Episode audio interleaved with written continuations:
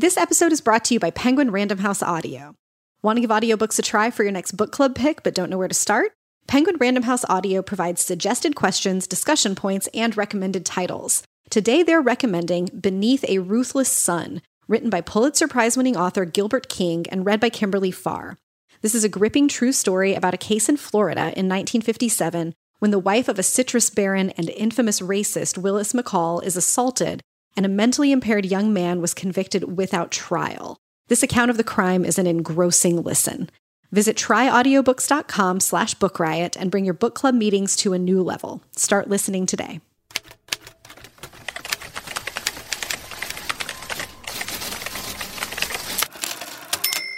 It was election night, and a political outsider was about to shock the system.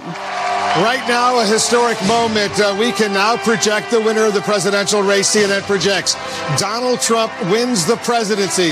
The business tycoon and T V personality capping his improbable political journey with an astounding upset victory.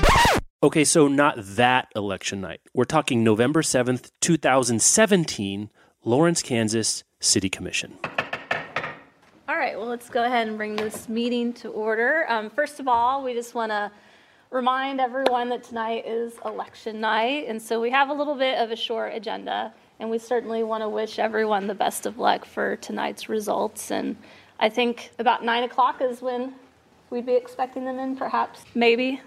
I think that's typical. Maybe I should be asking Commissioner Amix, what's the typical average time that results come in? nine o'clock. Okay, nine o'clock. nine o'clock. Actually, it would be closer to nine thirty before the tallies came in, determining the top two vote-getters who would earn four-year terms on the Lawrence City Commission. And first-time candidate Jennifer Ananda, who had finished fourth in the primary, was on pins and needles as the numbers started flashing onto the big screen at the Douglas County Courthouse. We got the first results in, and I felt like I was about to die because I was in second place, but barely. And again, I was one hundred percent prepared to be fourth place, so I was completely uh, incapable of speech when the final results came in because I expected those results to get closer and closer to third place, but instead that margin widened. You don't realize what an exposing feeling that is. Like, everybody knows how many votes I got. Ananda, an attorney and civil rights activist, had decided that running for city commission would be the best way to make a difference in her community. She had never run for office before, had never even worked on a campaign. She had no idea where to start. But she did have a secret weapon. After filling out her paperwork, she walked into her local public library. She checked out a book titled How to Win a Local Election. And then, well, she did.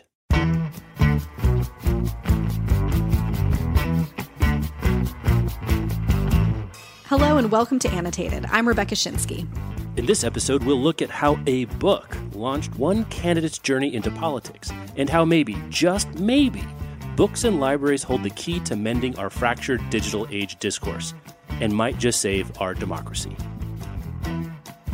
This episode is brought to you by Penguin Random House Audio. As the premier publisher in the audiobook industry, Penguin Random House Audio is dedicated to producing top-quality audiobooks written and read by the best in the business. Today they're recommending The Punishment She Deserves, written by Elizabeth George and read by award-winning narrator Simon Vance.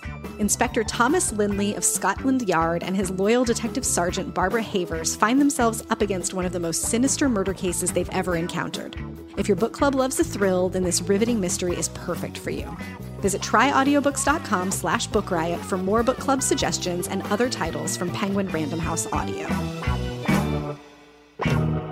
I think it was the thing that I always wanted to do. I just didn't know it. Jennifer Ananda says the roots of her political activism were planted early, during a childhood in a tiny southeastern Kansas town. Population not quite three thousand, and the things she experienced there. Some pretty serious things like witnessing uh, violence in the home or extreme poverty, to more, I guess we could call them minor things, like being called Pocahontas and a feminazi by classmates in high school. They were a symptom of a much larger problem, and I didn't have context for that when I was younger. In two thousand, she moved to Lawrence to attend the University of Kansas, got active in some campus advocacy groups, and graduated with a degree in film and English. I was ready to change the world through documentaries and books about documentaries, but then I realized that I wanted to do more than just sit on the sidelines and watch the change that I wanted to see. I wanted to be that change. So that meant law school, where she also earned a master's of social work, followed by legal work for victims of abuse, and eventually a job back at her alma mater, where she serves as the deputy Title nine coordinator, reacting to complaints of discrimination and harassment on and around campus. She's also a mom to two sons, which, she says, is why she started thinking about how to make a lasting difference in the community she hoped they too would call home. Ananda already knew and had worked with a few former city commissioners, even opened a law practice with one, and it seemed to her like the right place to start. I'm the kind of person who believes that in order to make music, you have to be able to read music.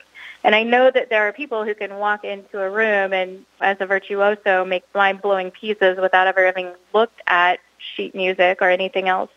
But that's not me. I built it from the ground up. So City Commission was a good place to me to test my mettle. Hearing her story, it sounds like she's an ideal candidate. Yep. Self-made, sincere. Uh-huh. Thoughtful, committed, composed. True. Okay. So when I filed my paperwork, I was literally shaking. And I had never worked on a campaign. I had never run for office. I had no foundational knowledge. Completely understandable. There's a first time for everything. She's a millennial. I'm sure she just gave it a Google. Well, a nice YouTube tutorial? Perhaps we forgot to mention, Ananda had previously worked at the public library. The library is always my first stop. Whenever I'm trying something new or looking into something new or learning something new, it's my go-to place. So I naturally looked it up in their database and checked out the book that was there, and it was called How to Win a Local Election. How to Win a Local Election by Judge Lawrence Gray. Sounds almost made up, doesn't it? Even the author's name, Judge Gray. It's like the book you'd invent for a sitcom where your protagonist wants to, you know, learn how to win a local election. Well, it's real. I have a copy right here. Naturally, it's got a red, white, and blue cover. There's a picture of one of those plastic hats with a striped band that people sometimes used to wear to election parties or fourth of July parades. Full disclosure, though, we didn't go to the library to get it. three dollars and eighty-nine cents used from a books dot com, shipping included. It's pretty old school. Chapter one, The Office You Want to Run For. Chapter five, District Geography and Demography. Turns out, though, it was just what Ananda needed to get going. It was incredibly useful as far as getting me organized. I took a lot of ideas on using data with voters because I couldn't go to every door in our community of the one hundred thousand residents that we had. So I had to use the parameters articulated in the book that would allow me to reach people who were likely to vote and more likely to vote for me if we met or I reached out via mail. So it was a wonderful foundational document. Ananda says she followed the book's timelines and got good ideas for campaign themes and materials. She spent hours putting together her own mailers, often binge-watching Parks and Rec, N B C's sitcom about small-town government starring Amy Poehler. It was kind of flooring how many parallels there were and how accurate some of the things that they portray as far as campaigning and running and just being part of how a city works. Um, it, it was kind of mind-blowing, as it felt somewhat existential while I was watching it. The book was helpful, even though it didn't exactly cover everything a young woman running in twenty seventeen might confront, like gender and age discrimination. And Ananda admits its advice on media and technology was slightly outdated. Whoa. Chapter nine, begin your computer planning by making a decision as to whether you need a computer at all. Yeah, you might ask, when was this book first written? When was this book first written? Let's go back to nineteen ninety-four.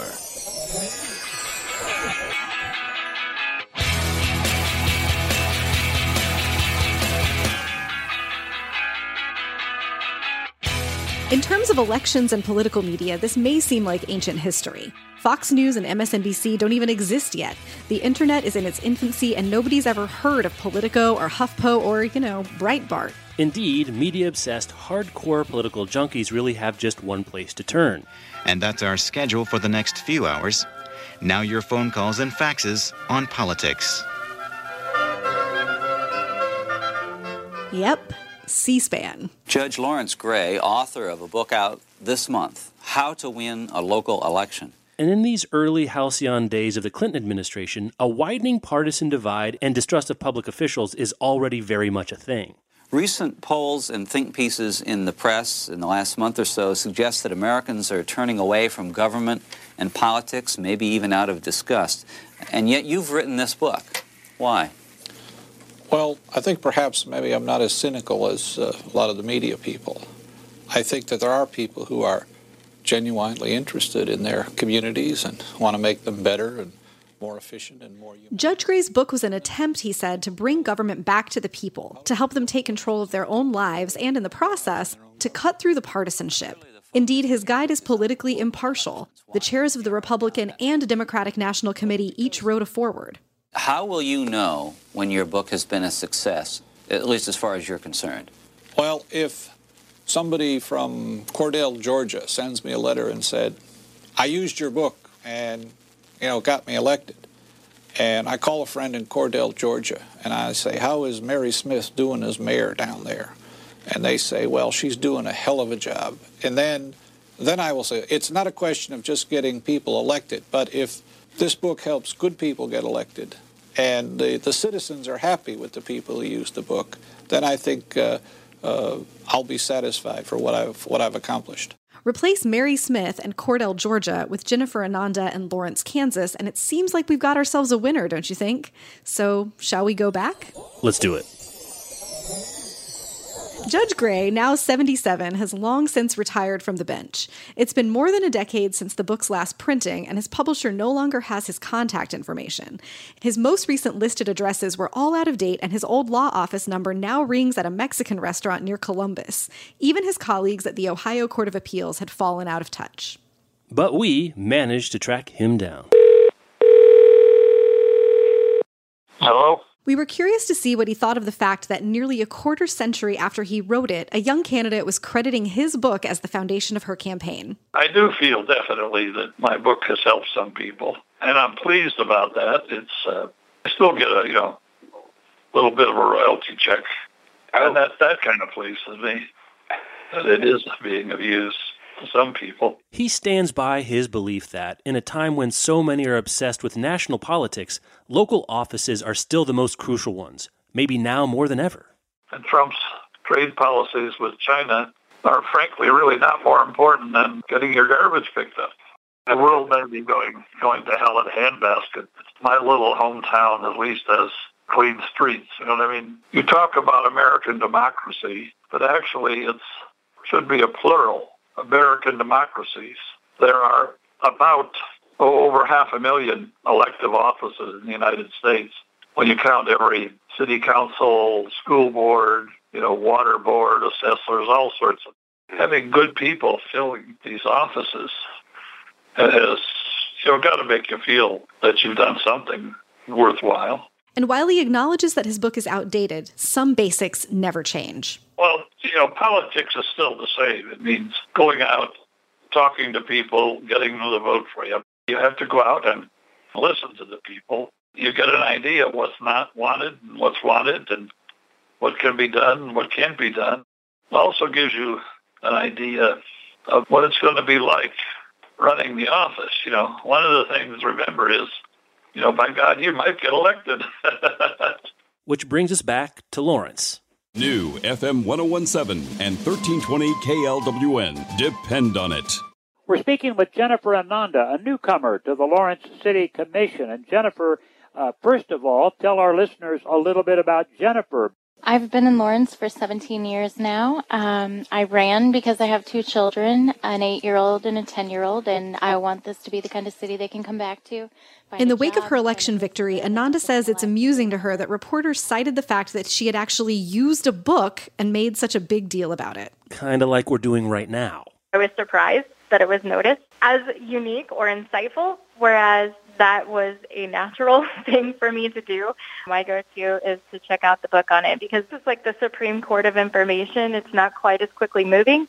Um, and so you, you have to go through a process to get published generally. And, and so that information is a little bit more filtered. So, yeah, I'm far more confident walking into a library and checking out a book on something, even if it is somewhat dated. I think it's a great foundational starting place when you're trying to learn new information.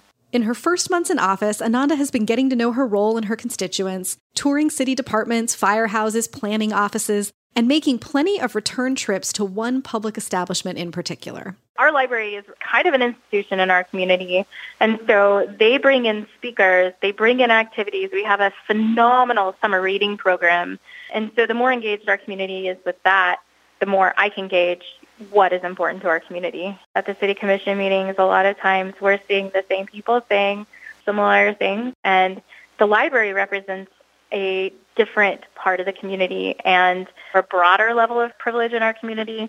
So it's important to maintain broad perspectives, not just the ones that you're hearing all the time. And I think that the library is a great conduit for that. So I guess you could say that one book might help you get elected, but to help you govern, it takes a library.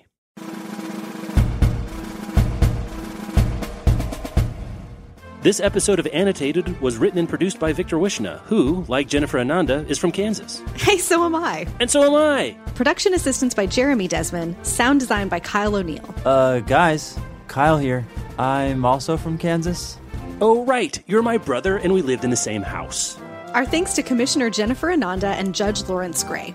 If this episode has inspired you to run for, say, school board or county auditor, Judge Gray's How to Win a Local Election is still available wherever books are sold, or, of course, at a library near you. And for all you nerds, we're giving away the ten best books about books from twenty seventeen just for Annotated listeners. Find the link in the show notes or go to bookriot.com slash annotated2, that's the number two, to enter for a chance to win. And last but not least, you can help Annotated out by rating and reviewing Annotated on Apple Podcasts. This helps new people find the show, which helps us get advertisers, which allows us to make more and better episodes. Until next time, thanks for listening.